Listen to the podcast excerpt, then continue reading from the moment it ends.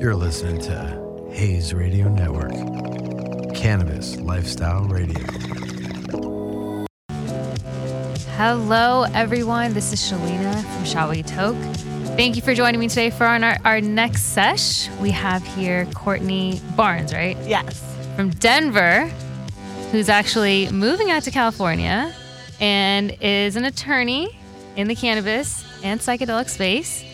And uh, tell us a little about yourself. I am. Thank you for having me. So, yeah, my name's Courtney Barnes. I am an attorney by profession. I'm a partner at Barnes Kaplan, and our focus is primarily um, hemp, cannabis, and psychedelics with sort of a lens towards policy reform. So, I'm a big policy reform advocate. I also serve as the policy advisor for Decriminalize Nature, which is a um, incredible advocacy organization that's helping to draft and pass local policy reform relating to naturally produced psychedelic compounds such as, you know, psilocybin, DMT, etc.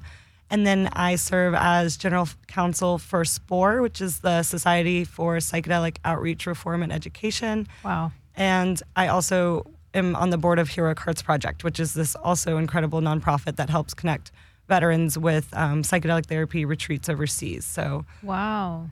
lots of fun, um, you know, passion projects, and then hemp, cannabis, FDA compliance, consumer packaged goods, day to day legal work, as you know. right. Wait, I don't know if I ever asked you this. Um, how did you get into cannabis? Sure. So it's actually kind of a amusing story. I was at a music festival. Um, Which actu- one?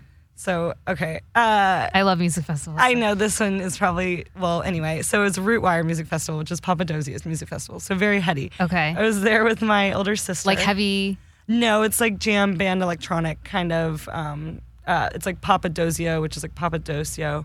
So it's Okay. you can look them up. Okay, okay, Um, okay. But my sister's a really, really big fan. So we were there with her and the group that we happened to be going with of her friends. Um, two of them, even more heady, happened to be getting married at the music festival. Oh wow. Yes. So they were having their little wedding there, and I've never even heard of someone doing a wedding at a music festival. I know, but they're amazing people, and Interesting. It was, it was cute. Um, So they wait. They planned it like so on the grounds. so they had their little ceremony there. They're like friends with some of the band members and some of the people putting it on. So Oh. it wasn't like for the whole festival, but they had a setup. That's But really cool. it, it, it was cool. It was sweet. It's very unique. And um, so I didn't know them very well prior, but they just so happened to be the event coordinators for the National Cannabis Industry Association. oh, okay. So we made good friends, and I was pursuing um, applying to, to different law schools, and they kind of shared that they shared this office building with this cannabis law firm, and I kind of immediately thought criminal defense, you know, Mm-hmm. and they said no, we um, they represent like medical cannabis patients to help What get access. this? So this was in 2013 or yeah, Okay. 2013. So I was like, you were in what state?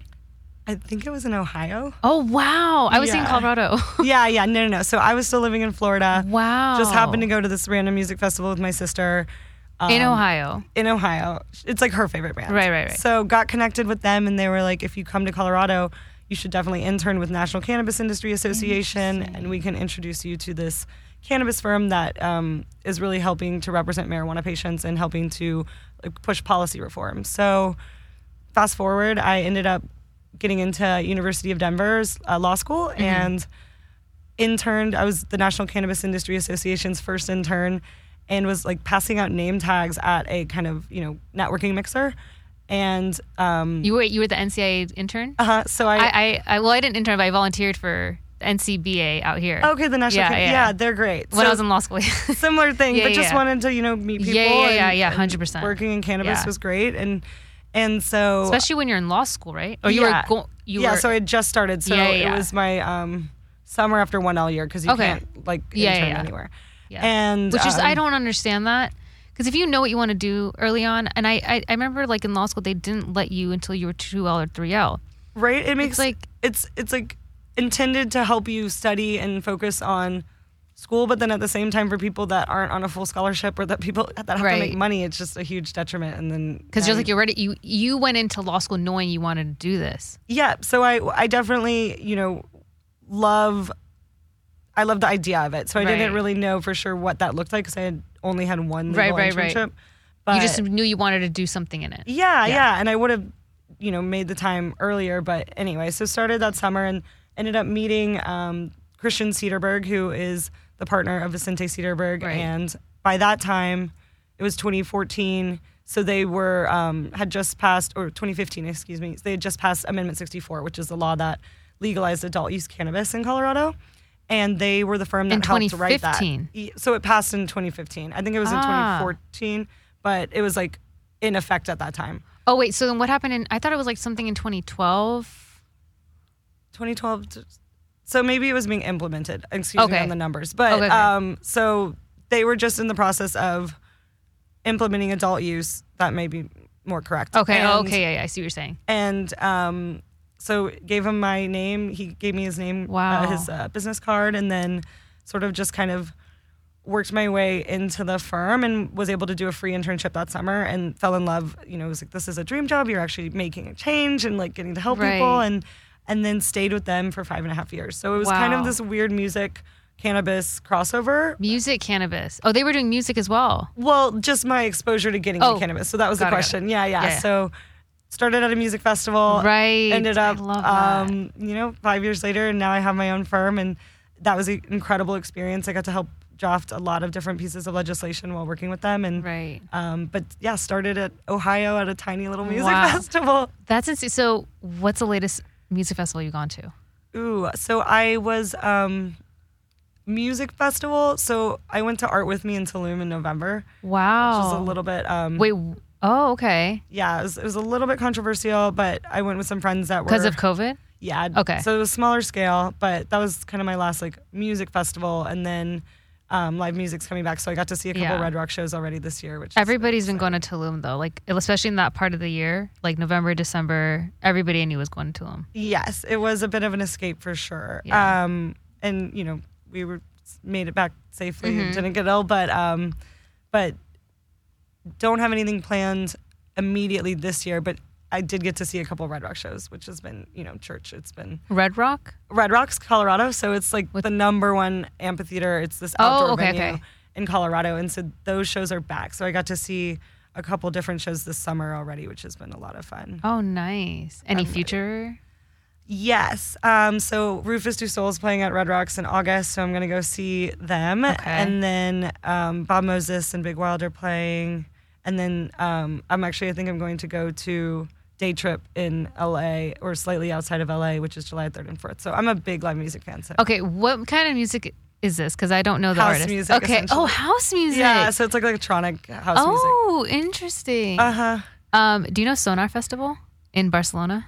Ooh, it sounds familiar, but no. Okay, so I went to that when I was out there, and it that was like a house dubstep Yeah. sort of EDM, but it was like 2013, and Skrillex was there, Diplo, Okay, yeah, so dubstep So a little bit more yeah. hardcore, but um, but still fun. I would love to to Major festival Lazer. overseas. Yes. Okay, so that's all the same. um same electronic dance music, kind of broad scope Okay. genre, but house music's a little bit less bassy, for the most part, a little bit more melodic and uh, complex in my opinion.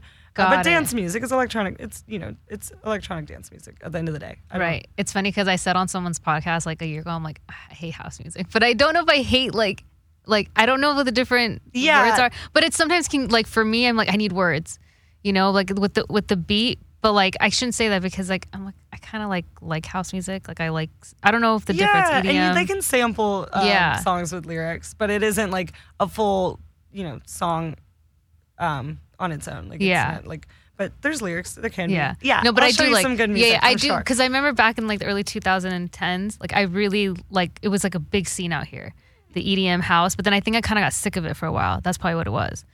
But I I know, but it, and like I like Calvin Harris, I love. Uh-huh. So I've seen him at Coachella. Oh, fun. So I like that like you know style. Yeah, totally. I mean, it's all live music. It just Live music. the the energy best, of though. with everyone dancing Yeah. and just like being together and production's always incredible. And Yeah. you know, I'd go see anything. Honestly, I just love live music, and especially after having a year off. Yeah, like, yeah, yeah, yeah. I love would- live music too. There would be very few shows that I probably wouldn't go to. If Have invited. you gone to Coachella? I have not. Interesting. I It's like honestly like it's too trendy. It's too like it's not I don't know, like it's kind of overly hyped up. It's definitely one of the most famous music Yes. festivals in the United States, but I would totally go. I'm yeah, a you have to go at least once. Yeah, yeah. It's next year, right? They moved it again. Yeah, in April, I think. so. But you should definitely, definitely. now that I'm out thing. here, yeah, I haven't done any. You got to do the whole road trip. You got to do the whole thing. I'm, I'm, I'm in. Let's go. Yeah, we should go to a, a music festival. I Um, love music festivals. Yeah, I mean, it's just, it's just so nice to have everyone Yeah. together and I love that freedom of expression. That's freedom what it's all of about. expression. And I think because now with cannabis, I think they're gonna eventually. Well, I I know outside lands like that sort of concept. You can, I think you can buy weed there. Yeah, so Outside Lands was incredible. It was Oh, you went? one of the no, but we worked on event um, cannabis events at my other firm, Mm-hmm. and so that was uh, originally in 2015 we drafted and passed the Denver Social Use Cannabis Ordinance, was it which was intended to um, allow the provision of spaces where people could come and consume cannabis. Okay. what isn't for purchase, but that's because it's at the local level, and so the city ended up kind of regulating it out of practical success, but during that same kind of time of um, Colorado passed a hospitality bill and it's just been so slow to implement. And then Outside Lands was one of the first like big festivals that did that successfully where they got the permits and you could go into kind of a separate section. I believe you've checked like, you know, they have to make sure you're 21 plus and such. But um, it is my understanding, yeah, they got a lot of really great press and it was a huge success where you could This was um, for buy and consume cannabis at Outside Lands. interesting. Yeah, so I um, Interesting. it was when a is the role next model. one? They have one in, I believe, like near Halloween. So I think they are having one this year. Wow. Have you gone to Hall of Flowers? I have not. I was going to go last year, but Okay. so I'm part of the Trailblazers community, which is this incredible cannabis um, kind of thought leader. You're part of a lot of groups. Sort now. of t- I you're, know. you're that like A student that was part of all of the different groups. And, and right? And then I, yeah, um, I'm a very social person. Mm-hmm. I like to think, but um, I love that though. so some of the people Yeah. that put on Hall of Flowers are part of the Trailblazer community, but I haven't been able to go because I haven't been in California. Right. So um, when I was working for Vicente Sederberg, all my kind of travel was Colorado, Texas. You know, we have a California office, so Mm-hmm.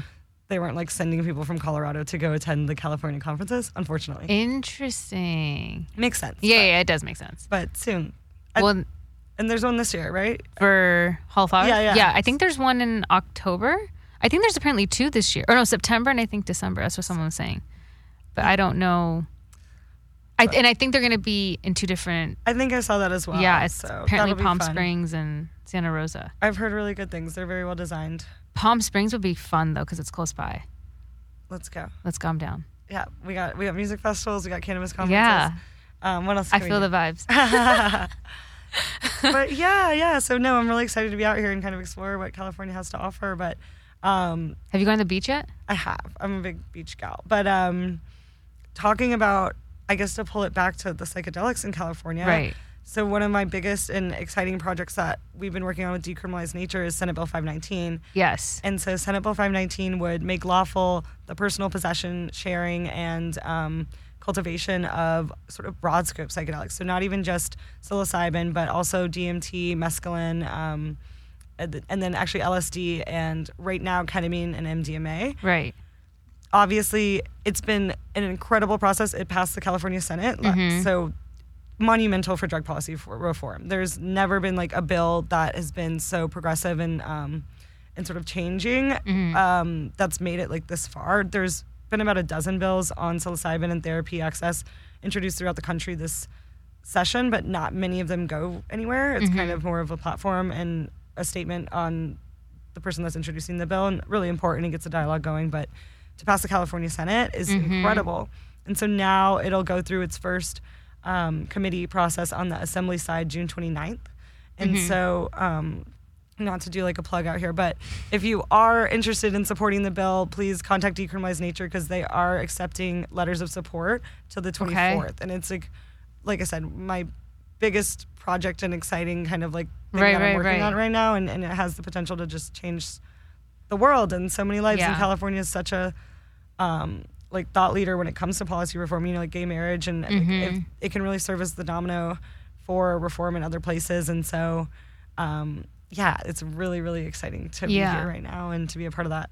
We were talking about that. We did two episodes on that, and um, I was going to mention that later on, but Yeah, sorry just no, in, no, no. I'm glad you brought it up because I was that was one of the things, a couple of things I was going to talk about, um, but that was one of them. And so you're you're, so are you behind it or is it So there's a there's a variety of different stakeholders, but um, decriminalize nature. I am their policy advisor, so I get Okay. to help draft language on behalf of them in certain circumstances. So we were able to submit um, a variety of different pieces of the bill, Okay. as well as help with the amendment process. And so it's definitely a group effort. Like you know, not Right, right, right. at all for for the compilation there, but um, MAPS is also Right. um, a stakeholder. Uh, Dr. Bronner, you know, David Bronner, he's involved. Like there's a lot of um, Heroic Hearts Project, a lot of really great advocacy and um, research, you know, organizations a that are lot? are working on it. Um, but Senator Wiener's been incredible in how open he has been, and how like, you know, authentic he's been with his support and pushing this dialogue forward. And so we've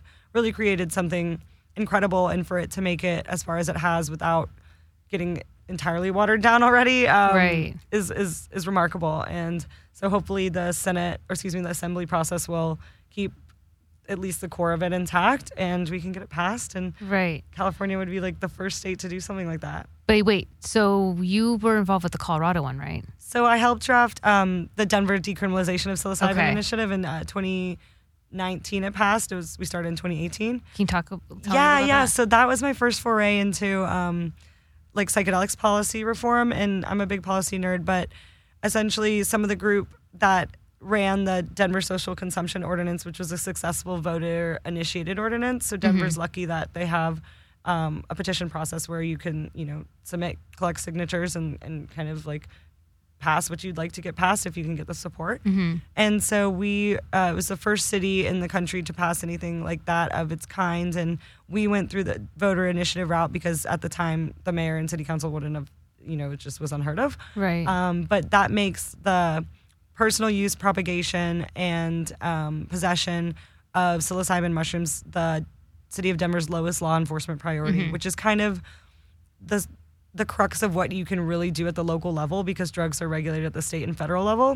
So you can't you can say that like it's legal, but it would be preempted. You have that kind of override Right. argument. So it's the lowest law enforcement priority. It prohibits the city from spending funds to assist with the enforcement of these laws and or prosecution and arrest. And then um, created this policy review panel, which is coming out with this comprehensive report actually at the end of this month.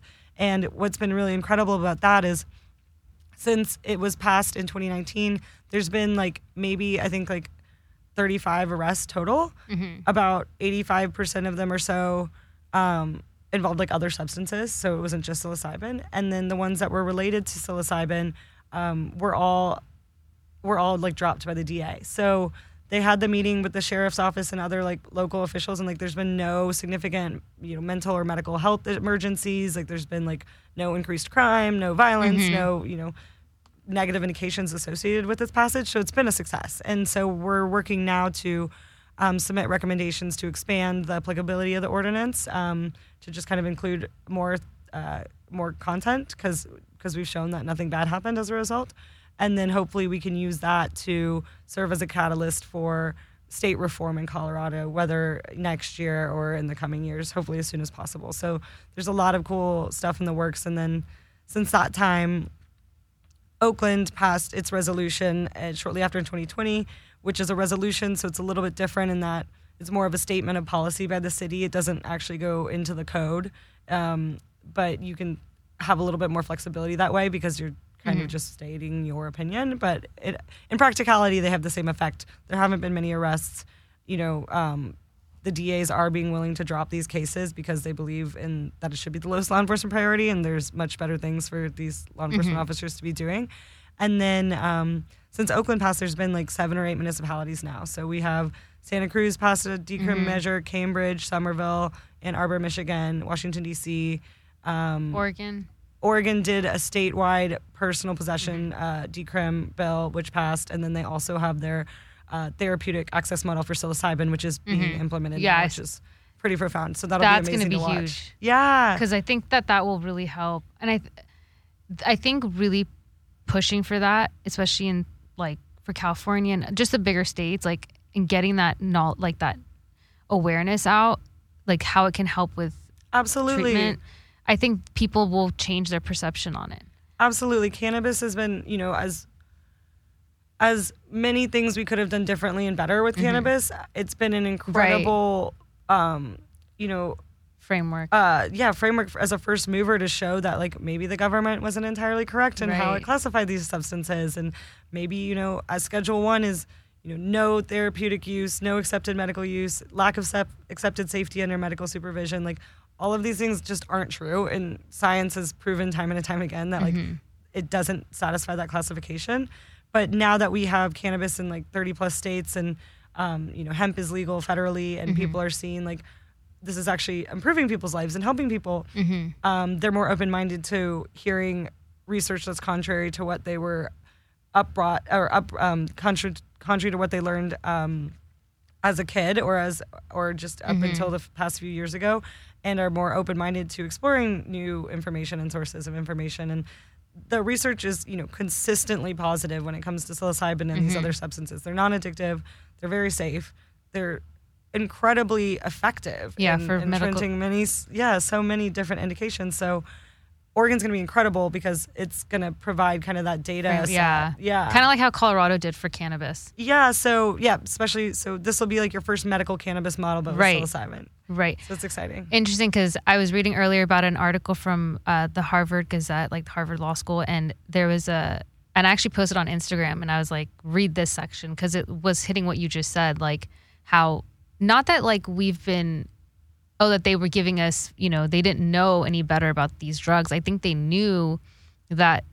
I, I think that not only maybe they didn't, they knew where they didn't know they apparently, and I don't know if you know much about like um it's gonna sound silly, but like MK Ultra and how they were back in the fifties, like they were trying to basically like mind manipulate people through these drugs. And in the article, it says that they were basically like they were giving us false information because they were trying to see if they could control people, like mind control people with these drugs, and that's how they essentially banned them. Because I, I, it was a weird, I don't know, it was just interesting what that article said about how there is that they knew that they, they were doing it for a purpose of trying to control people. Oh, yeah. I mean, the war on drugs is like a product of racism Right. and, um, you know, and oppressing anti war sentiment and immigration and kind of the like political environment at the time. And like, um, there was great research coming out in the 50s and 60s on these compounds. And then, Well, they banned it. Remember, they, the apparently they just out of nowhere, people they just banned it. but it wasn't like there wasn't good research coming out Right. at the time Right. but it was just you know um, there was kind, kind of of the re- Timothy yeah. Leary and like you know a couple like bad media and Yeah. press and kind of the hysteria of Nixon. the hippie sentiment yeah, Yeah. and um, and then it was just so swift and Mm-hmm. we ended up with you know missing out on almost 50 years of incredible research that we could be doing so now we're seeing this like renaissance of this excitement for it and a lot of companies, like big, big companies, like in Canada, like they're all researching now. Like, oh yeah, the patenting stuff. in these compounds is is incredible, Yeah. and um, and the patent thing is you know controversial, Yeah. but it That's just shows that these compounds are really actually effective. Yeah, that's know? that's interesting that you say it's controversial. Sure. So I mean, there's there's you know the the pro- the purpose of patents is to um, inspire and generate more innovation. right. And if people can't you know get compensation or um, Or protecting out of- what they- yeah, then like it makes sense. That's kind of what it was Mm-hmm. stated for. But just kind of creating and capturing molecules to profit off of them um, when they have the potential and then like you know hiking up the prices just like with a lot of the issues we have with Mm-hmm. pharmaceutical companies it's just that these products are for the most part natural compounds that everyone should have access to Mm-hmm. they shouldn't be illegal to begin with you shouldn't be criminalized for like using or cultivating something that can grow naturally out of the ground Right. um, you know, we have dozens of different species of mushrooms that you eat and will kill you immediately. And yet the Interesting, ones yeah, on your own like, lawn. will actually help you. Yeah. And won't kill you. You can't really overdose, and those are illegal totally. And it's just like, so where's the public safety rationale there, right?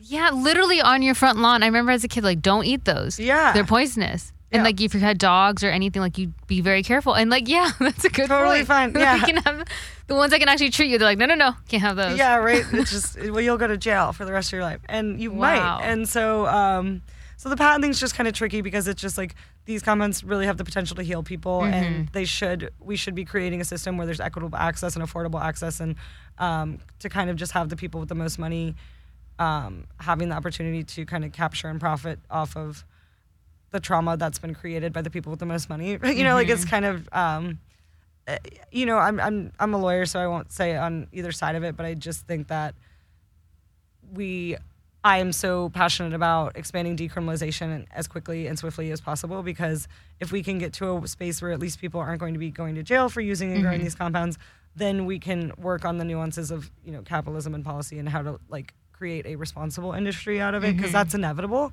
Um, but right now, it's just like same with cannabis. Like we need equitable access, we need inclusion, we need people that all the people that have suffered from the war on drugs and that have like really like continued the tradition and like carried these medicines for generations and generations, um, so that I can heal, so that I can have access to them and everyone else can.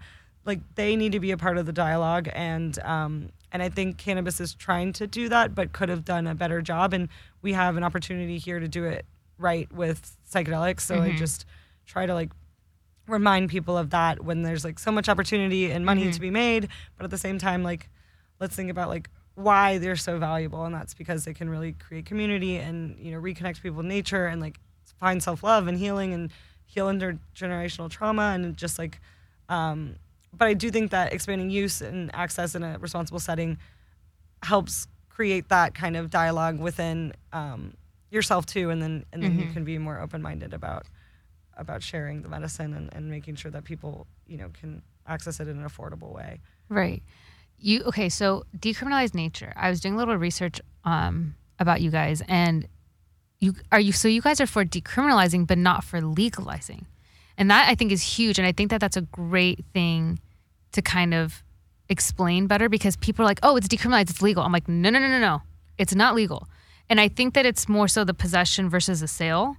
Like for legalization, it's a market. Decriminalized is more just possession and more mental. I feel. Sure. So that's a really great question and a and a great point. So decriminalized nature isn't um, against legalization, but their focus is decriminalization because we need that first. We need Right. like put very simply like decriminalization usually yes refers Mm-hmm. to like limited activities so possession maybe possession cultivation but it's still illegal Social sharing, so like, you're yeah. not like it's still a schedule one controlled substance it's still illegal there's civil consequences you know you still have the Right. Mm-hmm. asset forfeiture you still cannot get a job like there's all those ancillary um, negative impacts of it still being criminalized but you're removing the like you won't have to go to criminal court if you Right, have a small amount. violation of Right. this, whatever it is. You know, you can make it whatever it is. Legalization is like state authorization to engage in certain activities. So Right. it's like sanctioning that conduct. But also when you create legalization, you end up with like a whole new bucket of criminalized Right. activity, you know? So we legalize cannabis, um, and now you can possess it, but now possessing it over a certain amount is illegal. Or like if you sell your product and don't follow the compliance rules, you're breaking the law. You know, like, so you create this whole new bucket of um, illegal activity or noncompliance, and um, so that's important because legalization allows for access models and allows for um, alleviating all of those ancillary consequences associated with use. So, like you know, getting a job, your criminal Right. record, all of those kind of things. But um, but it needs to be done very thoughtfully because again, we end up in a scenario where you're giving all the power to the people that never like suffered the consequences of having um, it criminalized to begin with, or that like didn't bring these substances to where they are today, so that people can have access to them. And so, decriminalized nature isn't against legalization, but it's just something when it comes to psychedelics, it's they're very much about ensuring community-based um, healing. So like for the community, um, for the community to benefit and and for community members to benefit and contribute to it. And so equitable access is like a big thing for them. And then also understanding that because this is such a like complicated history and in, in each compound has its own kind of history. You know peyote's got its own thing. It's with it being um, you know in, endangered essentially. And and um, 5meo psilocybin like there's all they all have this such like rich cultural um, and spiritual and like historical use that Right. like needs to be In other considered cultures. and like yeah Right. and and really um That's another thing that article was saying. Exactly what you just said. Yeah, so spiritual, religious. which is so true. Yeah, so you can't just like it's not like a one size fits all Right. regulation where like okay now we'll just like copy cannabis and let's right, go. you can't. And so But cannabis also can be used spiritual and Oh, so absolutely. yeah. But I think with the I see what you're saying because that's that's like a tripping. Like Yeah. that's a different dimension. it is a different dimension, and um, and like the religious component of Right. some of these compounds is like needs to be respected, and also the like um, cultural, like you Right. know, these indigenous groups that have been like, like I said, carrying these medicines, um, Mm-hmm. so that we now can enjoy their benefits um, without exploiting them. So it's just kind of like decriminalization. We can all agree upon. No one should be going to jail for possessing, using, Right. period. Just it's insane. Um, when it comes to what access should look like, we need to be really thoughtful. And I don't know that we're entire. It's not that we're not ready. I like it'd be great to be able to go purchase them in a regulated model and have it tested and all that, but that answer is less clear of what that should look like. we don't um, have it anywhere in the world that's like. I mean, I know Portugal has decriminalized all drugs, right? Yeah. And that their quality of life has ranked top of the world. Yep, it's all of the statistics have Yeah. been positive for the most part. and they they help you with addiction treatments and they they actually push for that rehabilitation process yes, treating, um, you know, substance use as a mental health issue is is exactly how it should be treated, not Mm-hmm. a criminal justice issue. And so Oregon will be a great Right. um, source of information as to for the west side for, us for- side Mm-hmm. yeah, well, and just state regulation generally. So that's going to be, like I said, like your first medical cannabis state Right. with psilocybin, and you won't be able to take it home. You'll have to use it under the supervision of a facilitator. Right But they did use a lot of the cannabis lessons learned. I mean, it's a 70 page, like it's a very Mm-hmm. long um, uh, piece of legislation. And so there's no like indications. You don't have to have PTSD or depression. Like, you know, Texas just expanded to non terminal cancer and PTSD. Like, for cannabis for cannabis. Right. And so it's so limited. They have like under 7,000 patients. And it's a shame because right people need access to this and are still going to go to jail for using it in a non compliant setting. right Um, but Oregon, so you don't have to have a particular like health indication. Mm-hmm. Um, and you'll be able to go there and work with the trained, like there'll be licenses available. So it'll be kind of like the first real like state authorized um, access model for psilocybin. And then California, if it passes, would be more non commercial. So uh, personal possession, personal use, personal cultivation. Um, but also really profound and remarkable and exciting. So if we can get Oregon implemented and successful and and get people Mm-hmm. healing and showing that what that data looks like because these are just really safe compounds if they're used in the proper set and setting like Right. all of the like horror stories proper setting proper dosage yes in education Yeah. and environment and like psilocybin's a little different the way it's made from cannabis like the compounds in it are well so psilocybin's um the active ingredient in mushrooms so it's just Right. fungi so it's quite easy to cultivate um and it doesn't take like significant processing or anything Right. like that um but you know it can be made into a lot of different forms and it can be made indoor too uh-huh yeah that's what's crazy and i mean like small and that. clean and Yeah. safe and like there's no harsh chemicals needed Yeah. Mm-hmm. and it's in a contained environment um, but it's really just that like you know your first experience with not knowing how much to take you know in Mm-hmm. high school they're like take an eighth or nothing and it's like you don't even That's know what you're getting you know like that's another thing this article said. This article had everything. It was saying that like people, when you're not, you don't know what you're taking and how much you take, and it actually, and I've heard from other people that have taken it that have never really recovered, and they're like because they weren't in the mental state to take it, and they took too much, and they go, I couldn't let go, or I couldn't, and they're like, I'm still dealing with the emotions from it. So I see why the medical is so important. yeah it's like your first it's like the edible Yeah. scenario Yeah. you know like you didn't know any better you ate the chocolate bar and then now you're having an anxiety attack and Right. um That one gives you like, yeah, well, I don't. I mean, and everyone's different and Yeah. there are certain mental health indications where like you definitely want to like be thoughtful and do your research and Mm-hmm. like it's not for everyone but it is safe for many many people Right. if done thoughtfully Correctly. and with education and and yeah and like the lack of education is what because you'll hear from like I there's like a grown man he's like I took an eighth and I'm like he's like I just it was too much I couldn't let I couldn't do it I couldn't enjoy it yeah and if you're at like Diplo or whatever Yeah. you know like in a high uh um high kind of loud loud environment, environment. with all sorts of lights and or your friends aren't super Right. supportive and they're making fun of you or you know like it's just kind of those youth kind of Right. scenarios when you just don't know any better when you don't know any better um you put yourself in a bad situation and you're like I shouldn't have done this absolutely and Yeah. then and that can be like it's a long you know session it's it, it's four to six hours it can the lsd is even longer sometimes like Yeah. you can have a bad but the time effects after apparently like they do affect you. i mean if you had a traumatic experience on it like absolutely it's, Yeah. it's just like having you know any other Not not of- anything bad, but that that it, it because it does affect your body in different ways that it does trigger things. So it's like a, of course anything you take, your body's going to have a reaction or side effect, so if or not a bad, not in a negative way, but just Yeah. you'll feel something different. Yeah, so it's a psychoactive compound, and um, you know that's why it's so great that certain states are removing testing equipment from their definition of paraphernalia because it's insane that you are. It's a separate crime to get your product tested to know what you're putting in your body, and that's been the case in like so many states. So DanceSafe and um, some other kind of like advocacy organizations have been really great in pushing for reform. So Colorado just removed like testing equipment from Wait, their what do you mean? definition.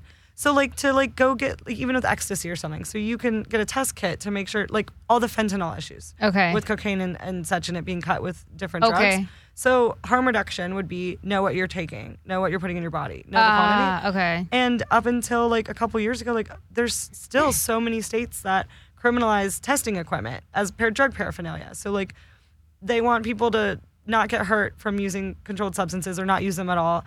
But then uh, such an important tool is being able to test your product and understand what's in it and the quantities that are in it and know if it's cut with anything dangerous. Um, and that's been like its own separate crime for like a long time in many, many states. So Colorado just removed it from its definition, which is huge. And um, so I think that's a really important tool. Eventually, you know, there's its own kind of considerations with quality if you're like picking mushrooms out of a field you know you have some contamination issues and potential stuff there but um, that's why it's just ridiculous that these comments continue to be criminalized because they're not actually criminalization isn't the like harm reduction tool that we need as America. Oh, so they created this system, but then they would. Well, it's just like all or nothing, right? So it's it's you can't do anything. It's criminal if you use it. There's but there's no. It's Schedule One drugs are criminalized essentially or or heavily restricted from being used because lack of safety for use, um, you know, Mm-hmm. high addiction potential, um, no accepted medical value, and it's like these are all public health criteria, Right. But in practicality, That's false. it's not helping. Criminalization is like a public health hazard. Like Right. um, then people Right. aren't going to get tested. Like people aren't um, being safe. People are hiding what they're using. You using. get scared. They go to the doctor and don't tell them that they're using Yeah. these substances. So there's like creates all these negative ancillary consequences where if they just decriminalized it, allowed it to be used, treated it like a medical or mental health issue, um, we could like save a lot of lives and not specifically with psychedelics, but just drug policy in general. You know, Right. Um, Doctors sometimes would be like, "Don't tell me that stuff." I've heard that. Like they don't want to hear certain things, but it's like if, if I can't tell you, right like- exactly and how do you get good information and Yeah. so um, so it's really exciting to be as a part of the like Right. reform movement and it's moving so fast and same with cannabis it's just like it's nice to like be a lawyer i'm sure as you understand in like a field of law Yeah. where you're making people happy and Yeah, um, and it's such like a cool like energy with people, and it's not so stuffy, and it's not. Don't know, Totally. it's just different. I'm people sure you love feel what it. they're doing Yeah. you know like uh, people generally are in the space because they want to be and like it's not just like what they were told to do like it's actually kind Right. of anti-mainstream Right. and so um, you get a lot of creative really inspiring people and they're not you know they're a little bit um, less risk averse and and that's how you make change right you got to take a risk so Mm-hmm. right, right, um, like you did. cool. Yeah, I mean, being a lawyer like you, like all of it's calculated um, risk, but then once you kind of see how it can affect people and change people, and like really truly believe in what you're doing, it kind of you know it makes it worth it. And so Right. hopefully we'll get to a place where people there isn't a risk of going to jail for talking about or using or Right. like consuming these substances. And um, I think everyone. I mean, even sometimes I feel like, oh, I shouldn't say this. I shouldn't say that. I'm afraid. Like, but it's like, and again, no legal advice. Like, Yeah. Make just the two attorneys, not legal advice. Right, Like, absolutely not advocating for engaging in illegal No. activity, but I am advocating for Reform. legalizing and decriminalizing Yeah. this activity. what is your perfect scenario for the U.S.? Ooh, I mean, I think blanket decriminalization across the board, and then Of all, did you hear about the new federal uh, decriminalization Yeah. bill of all drugs? yeah, I believe so. It's just it doesn't make sense. It, like I said, if you want to protect people, then sure, maybe.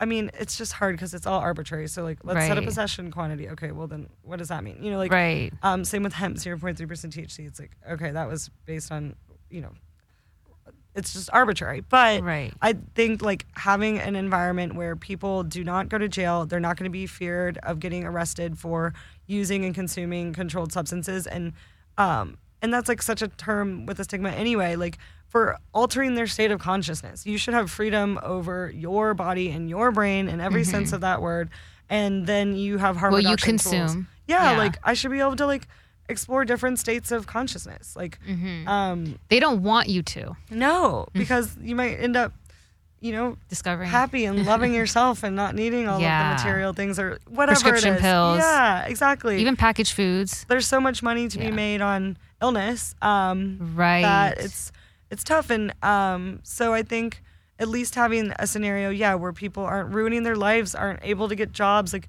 they go to jail even with cannabis, and it's like you serve your time and but you still can't get a job, you still can't get a house, you can't get great credit, like these things impact people's lives forever and, and their families. and their families and then you Mm-hmm. pass it down to your kid and you're raised you know like and so um yeah just eliminating this criminal consequences of just like non-violent personal activity Right. i think would be ideal and then obviously as a you know uh, in an ideal perfect setting i would love to be able to have access to these compounds in a tested regulated affordable mechanism but at a minimum i think people should be able to grow and cultivate whatever they seem appropriate Okay. and then regulate commerce sure like you know you can grow your own tomato in your backyard if you're gonna put it in tomato sauce can it and send it across the state then you're part of you know you're back into federal but wouldn't um, they say even just growing that would also constitute engaging in commerce? So yeah, we From- can get into from constitutional law. um, yes, theoretically. Because I that always bothered me because I was like, how is growing my own? Because we used the, the cannabis example in law school, and I was Right. like, how can, how is growing my own affecting commerce? They're like, well, it's preventing you from actually purchasing like in the shops and all that, so it does affect it in a way. it's like everything affects commerce, yes, to a certain degree, but um, purely state legal activity, a state interstate activity. So you know, farmers market, um, growing it and eating in your backyard. If if it was just legal to cultivate and use, and then sure put restrictions on sale and commercial activity. Um, that's a win, you know. It just like it's just it's just so like I said, mushrooms kill you totally fine. Mushrooms help you totally legal, and it just um, so yeah. I think decrim, personal possession, cultivation, that should all be like you should be able to do that. I would actually say legalize possession and cultivation, and then commercial activity. There should be testing. There should be you know quality standards, but that you should have access to them because people are going to access them anyway. Like They're already doing that, anything we've yeah. Mm-hmm. learned, like drug use has increased. Um, you know, people will always find a way to get these compounds. If you want to so- do heroin, you're gonna find a way to do heroin. yeah, Yeah, and so why don't we at least test it and make sure it's not cut with something, and like Right. maybe dose it outright and use clean needles, and you know provide a space where you can get the mental health issues you or like you know the help you need to address or at least work on or at least you know like have the support you need to work on whatever it is that is making you feel like you need this compound to feel better. Mm-hmm. And that's what's so beautiful, but it's actually like a great transition about psychedelics is because it's like the compounds themselves are not like the solution. They provide you with a exposure to a different way of thinking to show yourself that you are capable of seeing things differently Right. capable of approaching that traumatic, embarrassing experience with like understanding and mm-hmm. love and like forgiving yourself for what other people have done for you and what you've done for like wrong to other people and mm-hmm. just like showing you that you can have that mindset on your own. Right. And then you use that change of perspective to like go about your life. And so like, you know, it's not these compounds where you just like take it to take it to take it. It's Right. to help, help you enhance heal. you. Yeah. And like Yeah, and become a better self-love So you don't feel like you need these other substances right. so much. Less harm, less crime. yeah. Self acceptance and just like when you have that self acceptance and like peace and like love within, um, it alleviates a lot of those other kind of like reasons why we look to other substances to help us bury or repress Mm-hmm. or distract us from these feelings that we don't want to feel because they're uncomfortable and you know Mm-hmm. Well, that's what I, yeah, that's what certain like you know dr- alcohol and stuff like that like it suppresses certain yeah, feelings. Same with like antidepressants. Like, it's not solving why you're depressed. Right. It It's numbs just it. mean, It's it's just yeah. It's it's like relieving the symptoms, but not Yeah. addressing the cause. And psychedelics are actually like a way to really dissect and review and look at the cause. Yeah, make you face and peel back fears. those layers. Yeah, like I've like um you know like it's just you kind of lose that sort of ego that is Right. is a block from you in therapy like really getting to what's like g- going on you know like for example like I've had an experience that was like really, really profound with psilocybin and a therapeutic experience. And it was like some, the stuff that came up was like, I never would have brought that up in therapy because I didn't think it bothered me. Like, I thought, like, I don't care. You suppressed it. She's whatever, like, you know, F her, whatever, like, you know, whatever it was. But then when you're kind of like in this like super vulnerable, like Mm-hmm. emotional, like egoless child state, you're like, wait, that like really hurt my feelings. Like that Right. was tough. And you get to sit with that sadness and then like let go Let go of of some of it. that weight, you know? Right. And I'm very fortunate, like, to have not experienced any like real significant trauma, but it it's you know it's profound for almost everyone. It's Mm-hmm. it's, it has huge potential, and I think that's what's so beautiful about expanding access to these compounds because we have the opportunity to really decrease our reliance on pharmaceuticals and to decrease our reliance on alcohol and all of these Well, they the big substances. big companies and the big pharma and all that. They don't want you. They want you to be relying on those. I know. So that's kind of the catch twenty two with like, at least big pharma, at least um, is exploring them. Yeah, they the- yeah, recognize the- the money in yeah, that yeah. too. Is sadly enough. yeah, and at least they're like you know high vibration, like good compounds that It's better we that should have more of. And yeah. and and as a lawyer too, like pharmaceutical, the pharmaceutical route is important because there's going to be there's a large segment of the population that's not going to access these compounds and have the potential to heal from these compounds in any other setting.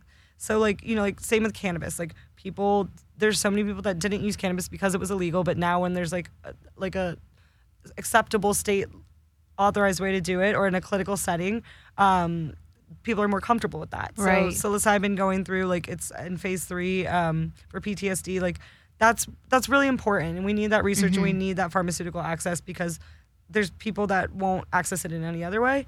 But we also need to be like thoughtful and respectful of like a huge portion of the population that isn't going to go to a doctor, Yeah. that isn't going to get health insurance, that's not going to like go into a sterile white room to like heal their trauma, and that have been more importantly like using these compounds Right. religiously and ceremonially They have no awareness for of it. thousands of years. Yeah. So like community-based healing ceremony is like super important and needs to be available. And then Right. the pharmaceutical route is also an important Those are the two Research. biggest things. To that. Yeah, and then personal use. Like Yeah. you should have Recreational. be able to grow Yeah. and possess what you can grow. The the second garden. they would decide we're allowed to grow, then they're gonna want to cut on that. And yeah, I mean, it's just that's the whole Decriminalize Nature thing. Like mhm. this, these are it's nature. We gotta keep We're pushing nature compounds. These are natural love that. compounds. They grow from the ground. Yeah. They're you know, God, the universe is creation. For us to not be able to like right. access them, right. it's just it's just it's insane. Well, they're gonna. It's again profit for them. Yeah, they'll have to find a way. Undoing a history of prohibition, like we have to unwind a lot of um, things that we did drugs. wrong, but but we're doing it, and that's what's yes. so exciting. And you're part of that. So yeah, I mean, but you two working in Yeah. cannabis, like, and just ex- providing more exposure and educating people, and like providing a platform for people to talk about this stuff is like, is Yeah. what we need more of because the more people we can have that are willing to share their stories, Right. as we were talking about earlier, like, and come out and like, you know, be a leader. in yeah. addition to the stereotypical user, because they're just as valid and genuine too. right. Also, the professionals and the veterans and the professional athletes and the lawyers and the that like Mm-hmm. Everyone. aren't afraid to show that like Yeah. these substances work and they're important and we need them now more than ever. After, Right. We need people's voices now more than Yeah, ever. Yeah, and just and like we need healing and mental health like support and that's effective. Right. We just had uh, you know a pandemic. We're still in it, and for a year of people like anxiety has skyrocketed.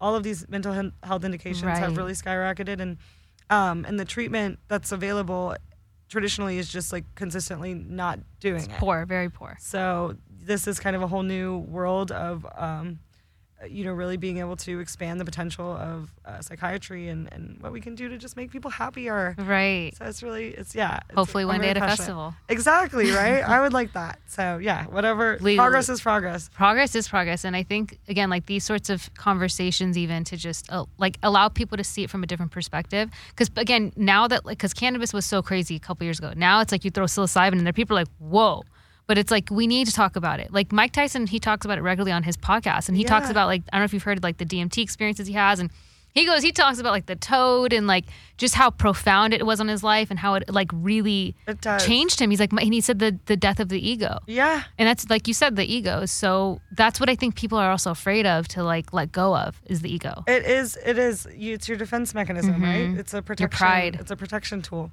So, Yeah. um, uh, you know, it's, it's it's an important piece of who you are, but at the same time, the more that we can like realize how similar and like one we are as a universe and as people, We're all um, one in circle. the much better off we'll be. Um, and so, yeah, exactly. Mike Tyson, um, I know has come out, and there's been a lot of really great people coming out to show how it's helped them, and and, and I think that is really really important because, um, yeah, we have like 50 years of misinformation to 50, talk about. Yeah. Because if you think about it, like that, I mean, that's not that long. No, but you know, my parents, Yeah. and my upbringing, you know, Yeah, they re- that generation really is just not for it. Like, I mean, they're they're more uh, like cool. well, cannabis has been so helpful, right? yes. now it's like And grandma CBD. They love CBD. You know, like yeah, and that's cool. Yeah. And like, um, and so getting that, like, that's why cannabis has been an incredible kind of gateway Yeah, reform Gateway, tool, yes, uh, to get show people you in. like, look, no one died. States are making a ton of money. yeah, Um, we're building schools. We're you know helping billions. all sorts of things. And so imagine what we could do with all of these other compounds that we just haven't even been able to touch or research or have access to. Like, I mean, the DEA just approved additional cultivation license for domestic cultivation for cannabis.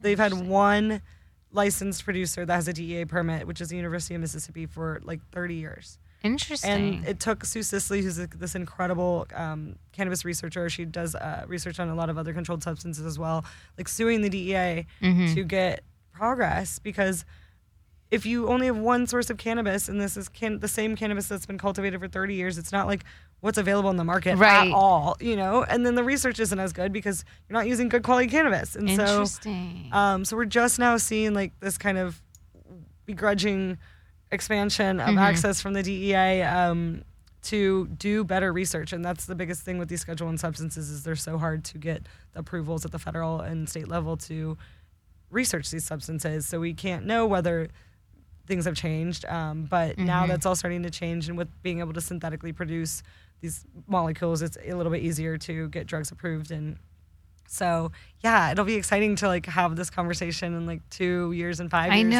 where we're at. Because if you think about it, like, yeah, in two years, I mean, you think the the decriminalization bill in California will pass? When do I you think am- that will pass? I am very hopeful that it will pass. I, when? Um, so it goes through its first committee June 29th, then it goes through another one in July. Um, and so it usually goes to, through about like three committees and then goes to the floor. Okay. And so if it can get an, a vote on the floor, like I think it can pass. I like Doesn't the governor have to sign it? the governor has to sign Okay. it, and so he's you know um, got his own stuff going on, but um, but for it to pass the Senate is incredible. Yeah, huge. So I, That's I'd love to like believe in that momentum, and we have so many great advocates that are pushing for it. Yeah, right, as quickly as it Yeah. did, and um, and keeping really the like heart of it. Um, there were some amendments that are a little bit of a bummer that got removed with respect to like record sealing reparations, but Mm-hmm. um, you know, if we can keep the crux of the bill intact throughout this process and and get the votes from the assembly, like, yeah, California can really, really establish itself uh, again as a leader in drug policy reform and just like mental Yeah. health and um, criminal justice. And um, so I am confident, you know, without jinxing it or whatever, but uh, just seeing how it's progressed this far and how many advocates are there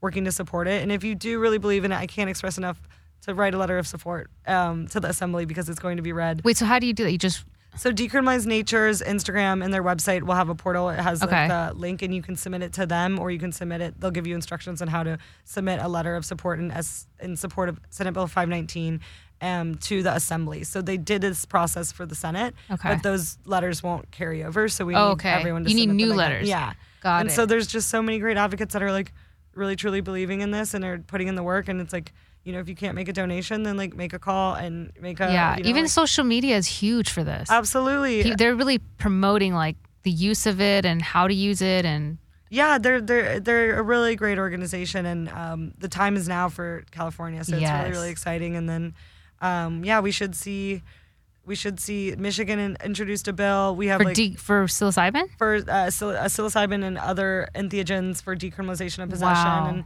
um, and then Colorado's in the works for 2022, hopefully, and um, you know we had Florida, Hawaii. There was all sorts of states, and so um, it's a really really big year for drug policy reform, and Mm-hmm. um, and yeah, we just got to keep the momentum going and and change the world. Change the world. I love that. It's, it's, I mean, you think about it, it's been years and years of people just working hard at this, and now it's like finally Yeah, you're seeing something like with i mean again this bill in california is huge people are not like really thinking about it again they think oh it's going to be legal psilocybin and all these drugs it's like no we decriminalized Yeah, so it does have a provision in the bill. It is called a decriminalization bill, but Right. it does have a, a sexy little provision that says um, shall be lawful, but it's still not for commercial activities. So Right, social- It would technically legalize like possession, Right. and- but not sales or distribution. right right right so just possession versus Um, possession, propagation, so cultivation for yourself, and then um, and then use. And so it would it would allow you to kind of like grow, use, and, and consume on your own. Um, Nice. And then yeah, so it does have that nice little provision in there. But um, but then it is a, a generic, generally a decriminalization bill. So Mm-hmm. um, it still would leave those substances scheduled as Schedule One substances, and you won't be able to go buy them or like just you know do whatever you want with them. But Right. it would at least alleviate a lot of um, law enforcement resource time and everything, so we can focus on bigger, badder issues, which there are many. And so, and same with the local policy reform movement. I think like 45 out of, and I'm misquoting numbers, but only by less than a dozen out of like 46 city council members that have voted on this issue in the past were all in favor. So if you can Right. educate them properly, like this can happen, and and it's happening so fast, and um, and then even like Ann Arbor, I believe. After they passed their resolution, the district attorney came out and like said that like he, they're not going to prosecute cases. So like, it's just the more education you can get, and so, like, Yeah. we're seeing like really cool support come out, and people, like I said with Denver, like no one died, no one Mhm. got you know. Really that was last year So that passed in Or 2019. 2019, so it's been two years Yeah, now, two years. Um, as of May, and and so they just came out with their two-year report, or it's coming out at the end of this week, and um, yeah, what do you, how, do you see any difference no, absolutely not. Like people, it's it shouldn't be a priority. One, it's not very dangerous. or are people like in denver they openly talk about it So. I mean, it's all kind of like the circles you swim in, right? Yeah, so, yeah, like, yeah, yeah. Yes, and the, the Yeah. people that I talk to are advocates, and we're pretty open about it. But um, but no, it doesn't affect anything. You know, like people go on with their lives just like cannabis. Like, you know, like, it's not like on the street corners. You don't see guys running around like looking Right. crazy. Like, um, public nuisance is still like a crime. Like, you can't go disturb the peace or like drive or you know have them at schools. Like, there's all sorts of these layers of protection that like make what this does. Um, in practicality, like not all that extreme. It's just extreme because of like the world that we live in and the historic like criminalization and how our laws are set up. But like, no, people go on about their day just as they were before. But now, hopefully, some of the people that get caught up in bad situations or that are, you know, more likely to run into law enforcement for whatever reason, whether it's on their fault or just because of who they are, um, have like a little bit less of like a weight on their shoulders for you know using a substance that doesn't hurt anyone and you know, Right. that you're using in private and that's on your property and so so no there hasn't been like any significant like noticeable like change No, to the behavior of anyone um it's done nothing but again like even the like city officials came out and said like yeah nothing nothing bad happened interesting and so it's exciting Do you think? What do you think is going to happen once it becomes? I mean, you don't think anything's going to change here either if it comes de- de- becomes decriminalized. um i think The that, whole state. yeah the whole state would be incredible i think that it would generally look the same because as i said like people use these substances already Mm-hmm. um, so if we can prevent some people to going from going to jail for that Mhm. um, great but like it, california's you know we we're such a progressive environment like they're around people are using them people are using them safely Mhm. and we'd hear more about it if people weren't able to use them safely Right. but you don't really because it's not a law enforcement priority to an extent and um, and they're not dangerous substances so my hope is that people would take the spirit of the bill um, and like thoughtfully and you know not try to skirt it and do all of the like set up a massive business or whatever. And But that's and I feel like they're exploit it. Eventually they're gonna do that. So eventually, yes, but there's already them, right? Yeah. Like you know, just like cannabis, just like anything else, like these things are happening. It's just Right. how can we allocate resources in a more thoughtful and responsible way, and how can we create harm reduction for people so that maybe like, you know, people won't be afraid to tell their doctor that they're using these substances, or mm-hmm. people, you know, won't be like so scared to talk to someone else about their experience and or get their product tested or you know like all of these things or grow their own so then you know that there's nothing wrong with that. Um, and you can be in control of what you're doing. And so um, i think that more good will come out of it. Uh, there's always going to be you know bad actors. Um, but again like these laws are not protecting people right now. So it's just to say like well what are we going to do people are going to go crazy? It's like no. Like people are already crazy and Right. um, and this is one less thing for people to be crazy about like Right. just it's just you know so i'm i'm very optimistic about it i think more harm is being caused from people using drugs while they're illegal than they would be using drugs while they're not legal and the Mm-hmm. people that are going to use drugs now are going are the same people that are going to use them then you Mm-hmm. know so like Only people will start using if they become more educated on it. yeah, yeah, but like, yeah, it's not gonna, you know, create this like influx of like, oh, I only, you know, I never did it before. Now I'm gonna go wild. I don't It's think like, people are gonna you know, do like, that. Yeah, exactly. People didn't do that with weed. People so- might be more willing to talk about it and won't be so ashamed of it. And Mhm. like, you know, like, like even with cannabis and like, you know, like moms consuming cannabis and stuff. It's like there's like such a stigma about know, it. I and hate it's like, that. okay, but you can drink your glass of wine and take I hate that. No judgment on Yeah. No, but I hate. I hate. I hate the. But the- it's just yeah. it's like this like super, superiority of Yeah. uh, mind altering compounds, caffeine, sugar, everything is. Mm-hmm. hundred uh, percent. but we Sugar's the biggest drug. label on it. Yeah, Caffeine's one of the biggest drugs too. exactly. And Mm-hmm. alcohol is dangerous. Like, and I love all of those things, but like to say one's better than the other based on the science that we have is just not true. Like, It's the way we're marketed. yeah, and it's just how we're taught. So we're taught that these things are really bad because they're labeled as bad by the government. But if you look at the research on both of these things, like Mm-hmm. it's just that's not the case. And so obviously there are risks. Like again, disclaimer, like no legal advice. Right. Don't go out and break the law. But like there are risks. Drugs are still with- fully illegal. yeah, yeah. There are risks with using any mind altering substance, um, including pharmaceutical drugs, including alcohol, including coffee. But the research continues to show that if done thoughtfully and responsibly, these are very safe compounds. hmm And so I think I think that's what I have to stand behind, and that like I can't I, I I just don't see a scenario where it would make the community worse off than it is by having less people go to jail for doing what they're already doing. Right. Is there any other states you guys are working on for decriminalizing? Sure. So um, we're Michigan is one that yeah. we're uh, working on, which is exciting, and then Colorado's in the works. It's kind of in preliminary Okay. stages. We're focusing on Denver right now. Um, that's kind of separate from Decriminalize Nature, but um, my home, so I'm Yeah. very heavily involved there. And then um, Florida introduced a psilocybin therapy bill, but I'm not sure that it went very far. And then um, New York also. So there's a lot of really cool advocates working. New York also. New York. So there's a bill right now that would deschedule psilocybin. Um, there's a there's a psychedelic research bill that's been introduced that would create like a state department subdivision to Mm-hmm. um, add like an IRB so that they can expand access and kind of focus on psychedelic research, which is great. And there's also another bill that would decriminalize um, simple possession of all drugs. So like not significant quantities, but would at least eliminate all of this like ridiculous, you know, just time spent that we're spending to incarcerate people for having something in their pocket. Right. You know, like um, and we're paying for them to be housed there and to ruin their lives and to go through the criminal justice system when like simple possession is simple possession. If you were you know, assaulting someone, you'd be charged with assault. You know, like if you were driving under the influence, you're getting a DUI. But this is like possession just because it's under your control. It's, You know, you're not. It's it's a very safe like you know. So, um, so that's exciting. New York has got some really great advocates working there, and uh, they're working some stuff on and New Paltz in New York City and some local resolutions. There's a really great group of brilliant people working to get reform there, and then.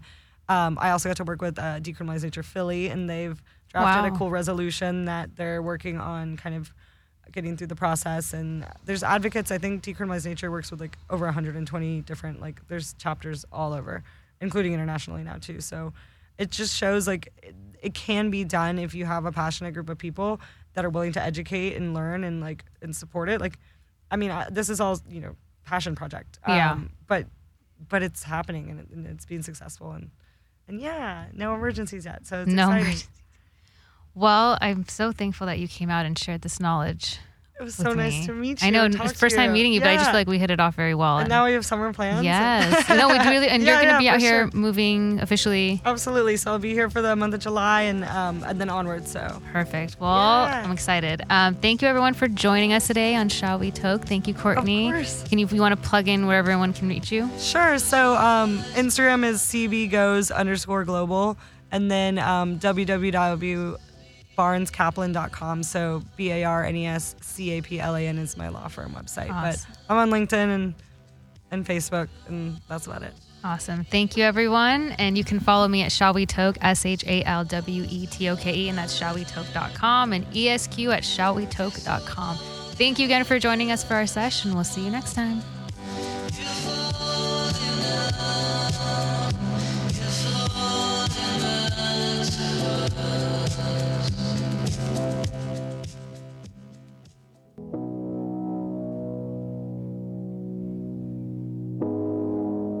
You're listening to Hayes Radio Network, Cannabis Lifestyle Radio.